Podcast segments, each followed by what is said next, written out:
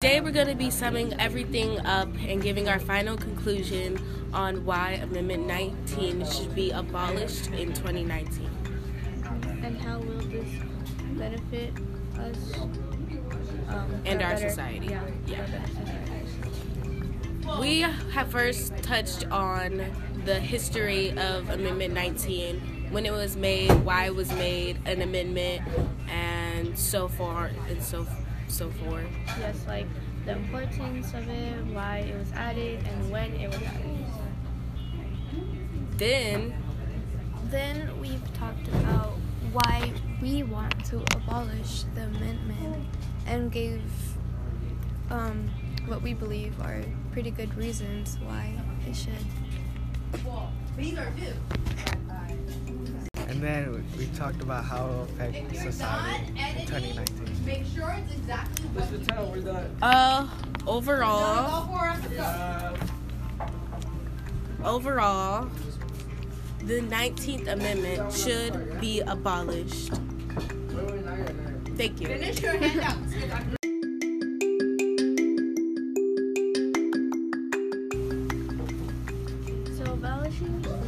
Amendment 19 will give the future generations to know their rights that they are already given in the U.S. The founding fathers who wrote the Declaration of, of Independence put this as an amendment because it will bef- benefit all genders and race to live in equality but also peace. Uh, where are you going? Nope. I'm gonna go back Um, there. We should abolish Amendment 19 because Amendment 14 gives women that right, and it will be a step forward in our country that's not seeing women as at their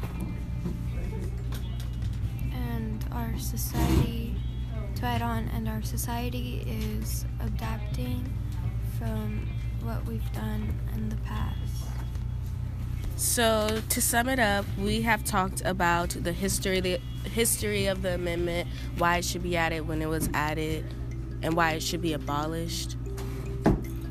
I'm just cutting that part out. Yeah.